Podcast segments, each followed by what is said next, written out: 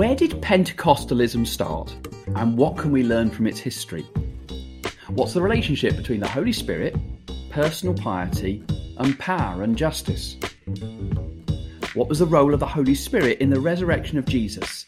And how does this affect the way we see wounds around us today? And how can we resist limiting the spheres in which we long to see the Holy Spirit at work? Welcome to this episode of Talking Theology. In today's show, I'll be talking to Dr. Selina Stone. Selina is a postdoctoral research associate in the Department of Theology and Religion at Durham University. And her research on Pentecostalism and social justice was entitled Holy Spirit, Holy Bodies. And our title today is How Can a Rich Understanding of the Holy Spirit Help Us as We Attend to a Wounded World? Thank you for listening, and I hope you enjoy the show. Selina Stone, welcome to Talking Theology. Thank you, for Philip. Selina, we are colleagues in Durham University. You work in the Common Awards team. Tell us about your present role within Durham University and also the roles that you've taken uh, on the journey to being here.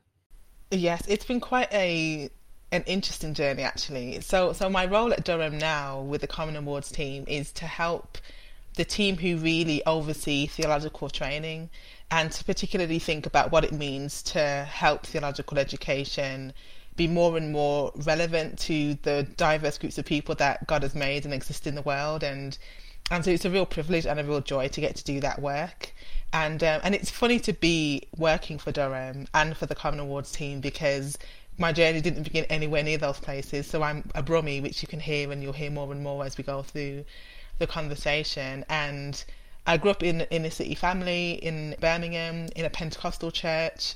And my very random trajectory took me to Bible college. So I did my first degree in French and Spanish studies and then ended up going to Bible college for two years after praying about what to do next and feeling quite clearly that I needed to study in a Bible college. And I, I didn't know what it really was about, and I didn't want to go because I did not want to be a pastor. And so I was fighting and fighting and fighting not to go. And eventually it became so clear that I had to do this. And thank God I did say yes because that's began my journey to becoming who I am now. So that was my introduction to theological study and biblical studies. And then I did my master's at King's in theology and politics. And that was really born out of me wrestling with what does my faith have to do with what's happening in the world? And that was a space for me to explore that. And then I did my PhD, and the rest is history. And the Common Awards team, it's just worth saying for our listeners, is the team within Durham University that oversees the theological qualifications, not only for the Church of England, but for other denominations. And it's a remarkable gift to the church. And uh, we're really proud to have the Common Awards team as part of Durham University and you on the team. Now, You've mentioned that your own faith background was in a Pentecostal tradition, and that indeed is where you did your PhD, your doctoral research. And that's what we're going to be talking about today because I think it's an absolutely fascinating topic. So, you looked at Pentecostalism and, in particular, looked at how the Holy Spirit is understood to be at work, particularly as the church deals with various forms of oppression. Perhaps tell us the route to why that was the question you found yourself wanting to look at? So I began as a community organizer. So my original thought was, how do I understand or why is it that Pentecostals are reluctant to get involved with community organizing? For those who don't know, this is a kind of broad-based community engagement that's about building local power to change local issues. And so my role in London, when I did this in London, was helping to get more Pentecostal churches involved, which was a real challenge. And so my my thinking was, well, for me growing up, it was pretty obvious why this should be core to Pentecostal practice. But what was happening? What was I wanted to investigate? What was going wrong in maybe the thinking of Pentecostal pastors or or their ideas about what ministry looked like, and what the gap was between Pentecostal theology, which has really good narratives for God's power, for transformation, all that kind of stuff. But then the actual practice of church life can sometimes be quite disengaged from from community issues. So that was what led me to begin the exploration. But then when I began, it became clear to me that for Pentecostals, some of these ideas, particularly around radical po- politics, feel, felt quite foreign. And I thought actually this may not be the right approach. Is it possible that Pentecostalism has the sources within itself to provide this impetus for a socially engaged Pentecostal faith without having to borrow from something that it wouldn't necessarily think belonged to it. And now I look back, I think I, I was kind of wanting to construct some Pentecostal theology, and I end up doing that in the kind of last bit of the thesis, is is going through it and, and thinking actually what how do we help Pentecostals to think better about the, about reality, about our experience. And for me, you, you can't really talk about Pentecostalism without thinking about the spirit and, and thinking particularly about how understandings of the spirit's work help or hinder social engagement. So that was where I ended up going to was actually what's happening for Pentecostals when they think about the presence of the Spirit, baptism in the Spirit, the work the, of the Spirit, and even what's happening in an, for them on a subconscious level, because some of this is not even articulated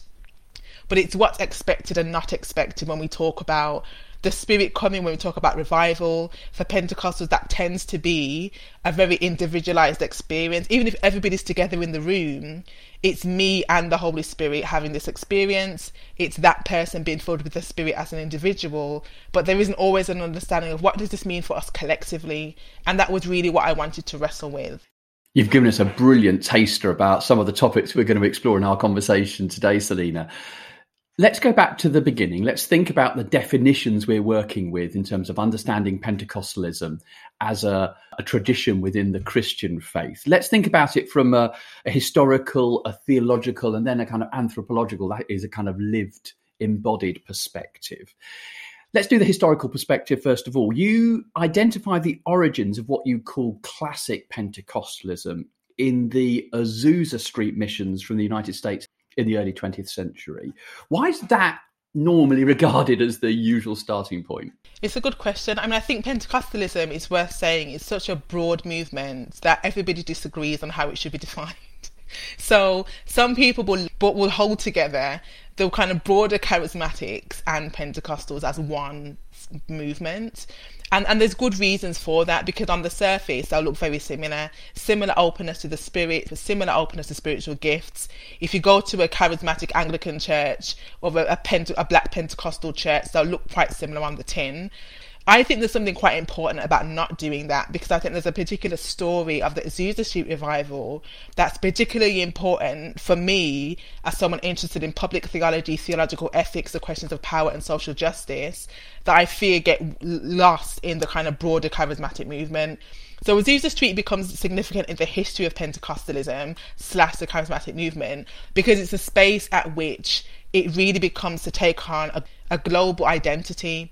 So the Azusa Street revival was happening in 1906 and it begins in a black holiness church with some with local members being around. So some white members joining as well. But in the beginning it's a it's a typical black holiness church. William seymour is the leader there. He's the son of ex-slaves who travels up from the south and comes to los angeles to lead this church and they start to pray to experience the Holy Spirit as in the book of Acts. And so that begins to happen, and people travel from around the world to experience this. And they write in the in the Apostolic Faith newspaper, which you can still find online. And they're writing letters to people around the world saying this is what's happening. People travel their experiences and they go back home and begin to pray for the same experiences in parts in all over the world.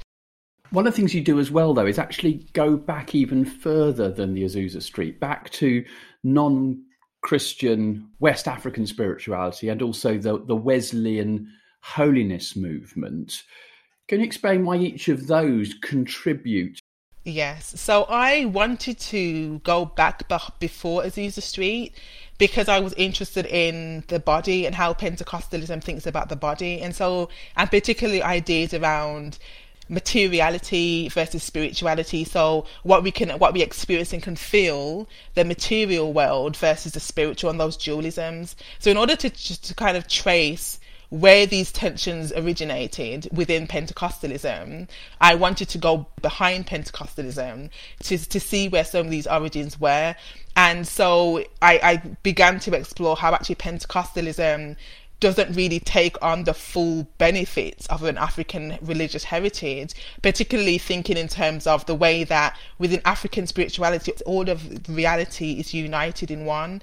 The dualisms that exist within Western philosophy are not are kind of anathema for African spirituality. And just talk about that dualism that's so prevalent in, in Western theology and philosophy? Just kind of spell out what you mean by that.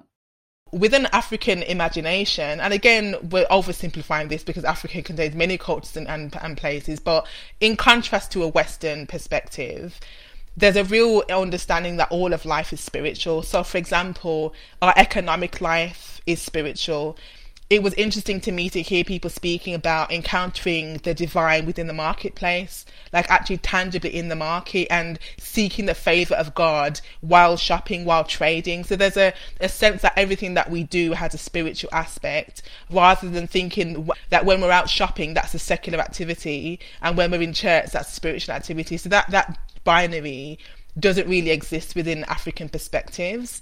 And so that for me was really fascinating thinking about well what's happening for, you know, African descendant Pentecostals then who do often sit within a sacred versus secular worldview rather than thinking about things holistically. But then on the other hand they do in terms of the body to some extent because the body is brought up into worship. The spirit does heal the body. So for me it was that tension between what's it what is it taking from its African heritage and not and the Wesleyan holiness movement. Give us a sense about how that was an important part of the background and the, the sort of overall landscape for Pentecostalism. Sure. So the, the, holiness movement for me is a really important aspect of Pentecostal history that sometimes, again, doesn't get spoken about very often. And it's important again because of the the tensions around the body because what Pentecostals adopt from the holiness movement is this real concern about holiness and Christian perfection. And so much of that becomes linked to suppression of the body, control of the body, suspicion of materiality. And so for me, it was, it was tracing that link through the Wesleyan movement and saying actually, in what ways has this helped or hindered Pentecostals from having a, a, more holistic understanding of their spirituality, which might then enable them to be engaged with the questions of, well, what's happening with our bodies? Then are we are, are we putting bodies into hierarchies? Are people what are people experiencing socially and politically? Um, and so, of course, it's important to note, and I do note this that. Methodists have had real engagement in things like the abolitionist movement, so it's not been a totally disembodied kind of faith but I think I wanted to trace through, like, again, where's the tension here between a faith that's public, a faith that engages with holistic experience, including things like race and gender and class, versus a tradition that's preventing Pentecostals from doing that. You've given us an overview, Selina, of these strands that have flowed into the, the classic kind of locus of kind of Pentecostal development. And moving on from the historical to the explicitly theological, you've described, I know, a tension between two understandings of the Spirit's work, and we've already heard echoes of this in, in what you've shared already today. One understanding is that the Spirit engages with the body primarily through Spirit baptism and healing, but not kind of questions of trauma or identity of the body. The other kind of understanding understands the Spirit to be at work in all aspects of human body and experience, including when the bodies come together, that is in social and political engagement and oppression.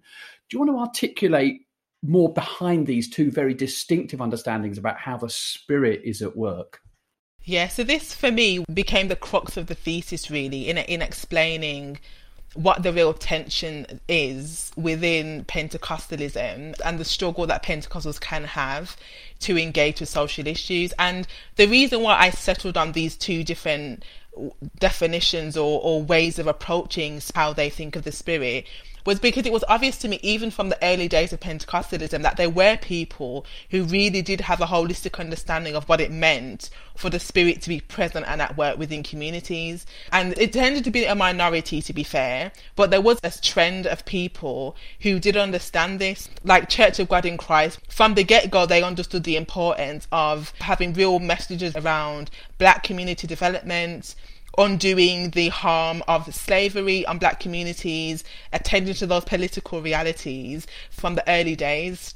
And that carried on through the civil rights movement. You see a few Pentecostal pastors popping up here and there, really engaging with these big political questions. And often it was white Pentecostals who didn't see the need to do this. And again, that comes from a place of privilege. You don't really need to think about those big political questions if you're not in the groups of people who are feeling the brunt of the status quo. So I noticed this difference, and it wasn't purely a racialized difference actually, because you see this overlapping across the board. And so for me, going forward, because I did some work with contemporary Pentecostals, it was me saying, well, to what extent do these two approaches continue today?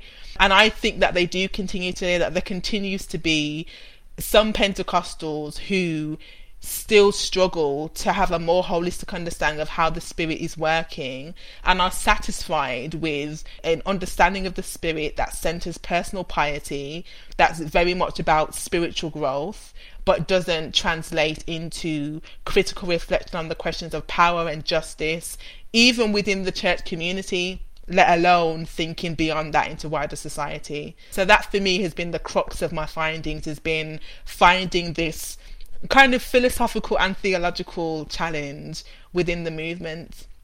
And it seems to me you've done a great service in actually being able to articulate that this different expression of Pentecostal faith is rooted actually in some critically different understandings and how the Spirit, or rather the scope in which the Spirit is understood to be at work. You, you mentioned about the fact that you've done some research and, and part of your work was actually looking at contemporary Pentecostalism. And I think you drew a distinction between those churches which embodied a kind of, I think, what you call classical Pentecostalism, and then those that embraced, I think, what you call progressive Pentecostalism. Do you want to say more about what the differences between those two strands of Pentecostalism look like? Sure. So this was a really helpful framing that Miller and Yamamori produced in their work on, on social engagement and global Pentecostalism. They create kind of four different strands of Pentecostalism and then four different orientations.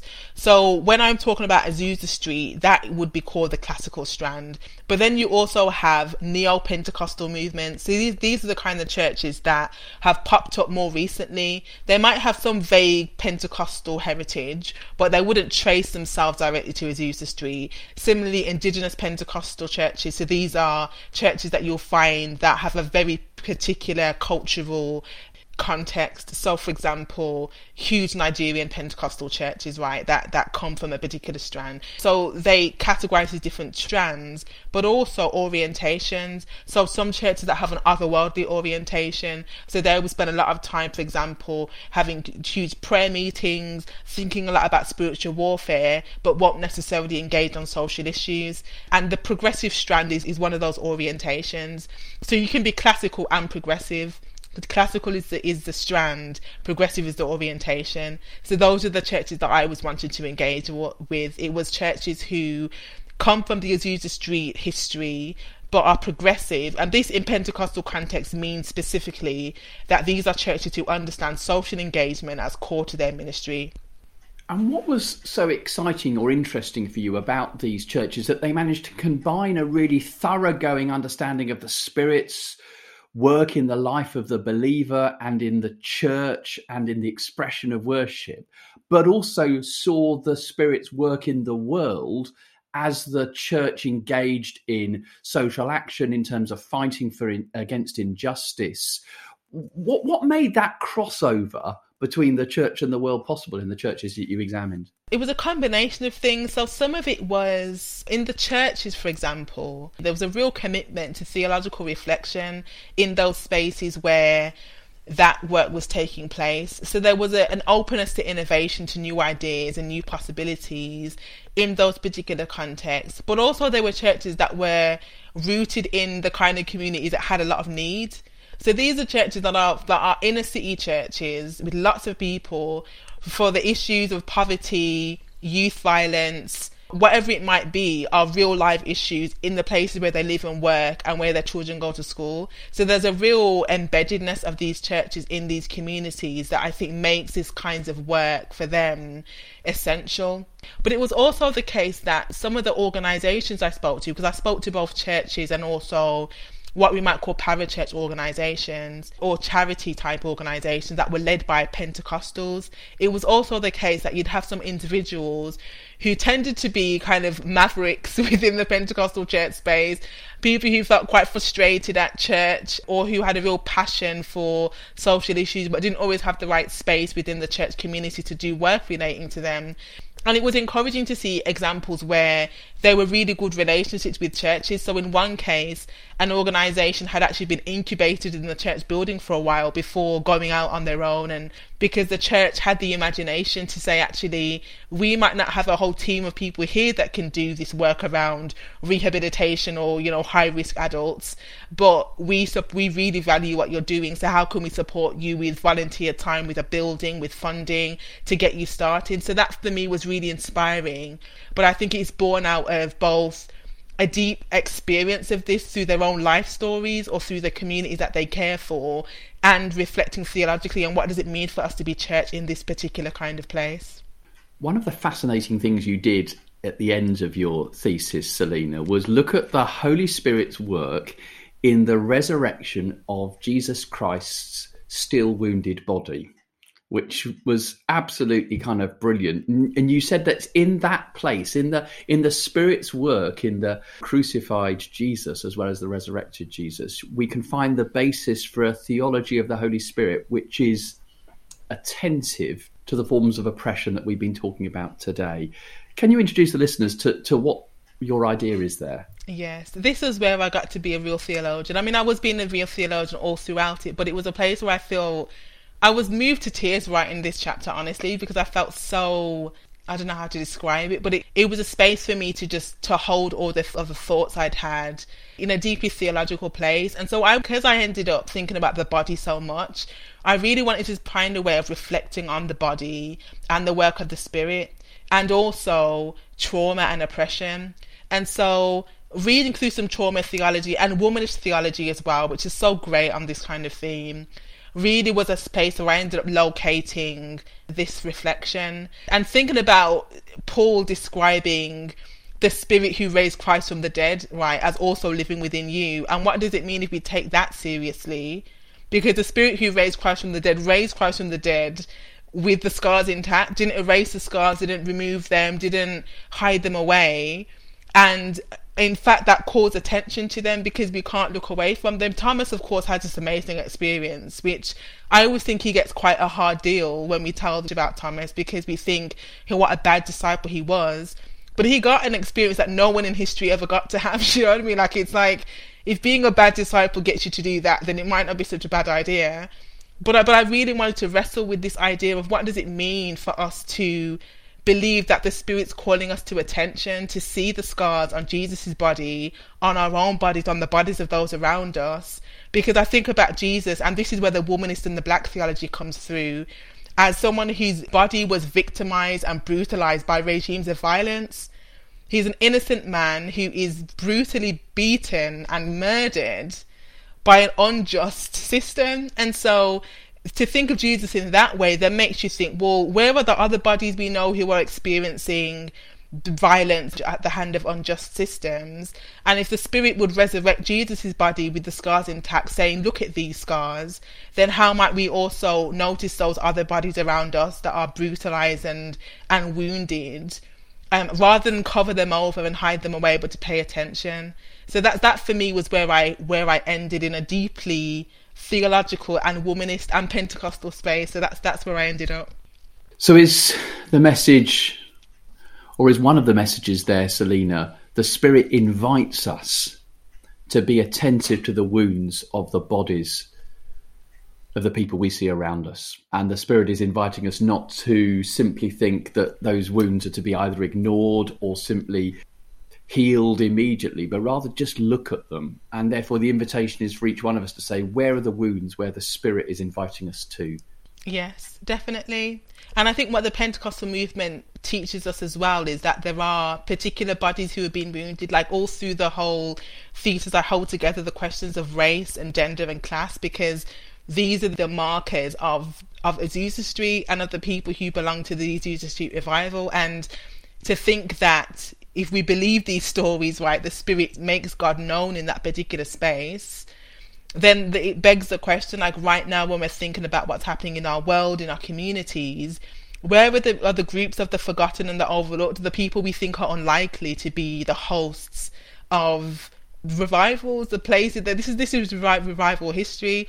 The spirit has a preference for turning up in random, unexpected places where you wouldn't think God would go if God really wanted to make God's self known, and yet we see this happening time and time again. So uh, it is definitely that question of attending to our wounds and the various bodies around us and paying particular attention to those groups of people who are particularly wounded so that we don't forget them while we're thinking about our own pain and our own our own needs. You've spoken today and we've explored today particularly Pentecostalism, but I'm wondering what are the broader lessons that there might be from your study for Christians of every flavour in terms of thinking about the role of the Spirit in our own Christian lives and the lives of our churches? I'm glad that you asked this because I often believe that my work is not just for Pentecostals or charismatics, but it's it's like you have to pick a lane, you know, to to kind of to work in. I think that the important thing is and when when we're thinking about the work of the spirit to not be so limited in our imagination about what that can mean and I think that a lot of work has been done on Christology to, to think about the historical Jesus and to think about all the things we need to think about in terms of the deity of Christ. And, and this, this really matters. It's, it's crucial, obviously, to our faith. But I think we can fall short of giving the Spirit due attention in, in reflecting on how we experience the life of the Spirit and the work of the Spirit among us and that is something I think Pentecostals across the board have been really pushing for in their scholarship is to say, you know, this is the Trinitarian faith, and don't forget about the Spirit, the kind of last but not least member. But I think that will be something I think is really important is that we really hold together a, a true Trinitarianism in our doctrine, and we don't neglect thinking about the work of the Spirit, and particularly the implications for ethics because that I think is really exciting. I think Pentecostalism offers that to the church is this is what's possible if we offer our lives up to the life of the spirit and and not just within the walls of the church but as we're going about our lives in all kinds of spaces that we actually believe that the spirit of god is really living within us and explore what that might mean. You've spoken already movingly about the experience of writing and doing some of this research. You talked about that chapter on the the resurrection body of jesus moving you to tears. What are the wider ways in which this research, this thinking has touched, affected, and shaped your own journey of faith, Selina? I think it, it, honestly, and this is one of the questions that I also came across as well, was really wrestling with what does it really mean for us to be formed as Christians? This this was one of the again an underlying question for me because I was really really just and I traumatized is too strong a word. I was disturbed by the stories of Azusa Street and the way that racism sabotaged the Azusa Street revival.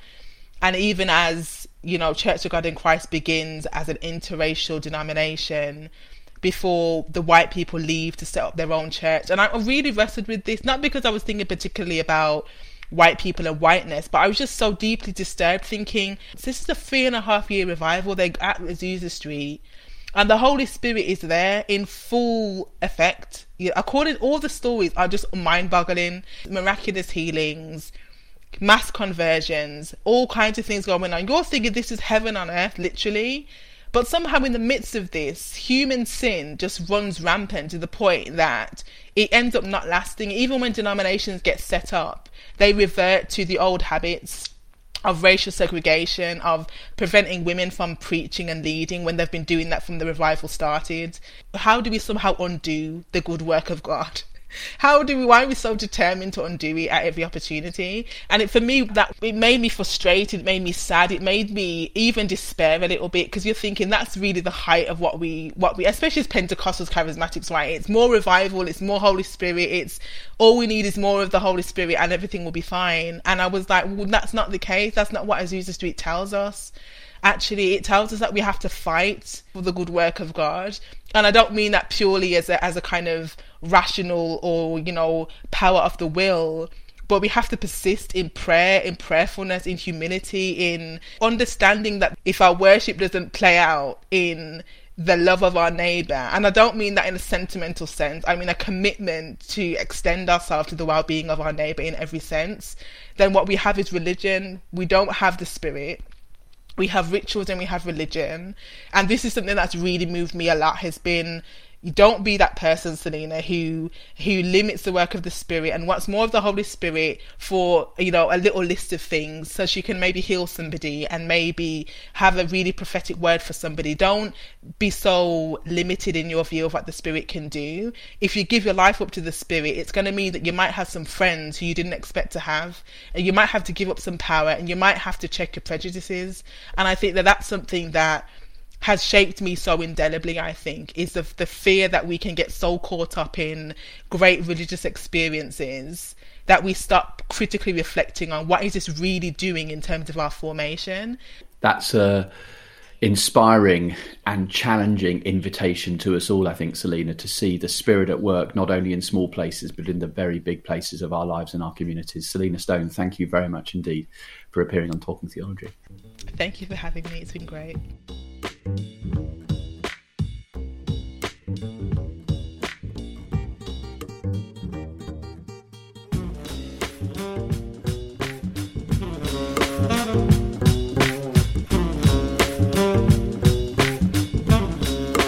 You have been listening to Talking Theology, a podcast from Cranmer Hall, Durham. Cranmer Hall is the theological college within St John's College in the University of Durham, training people for ministry in the Church of England and other denominations. Find out more about us at cranmerhall.com.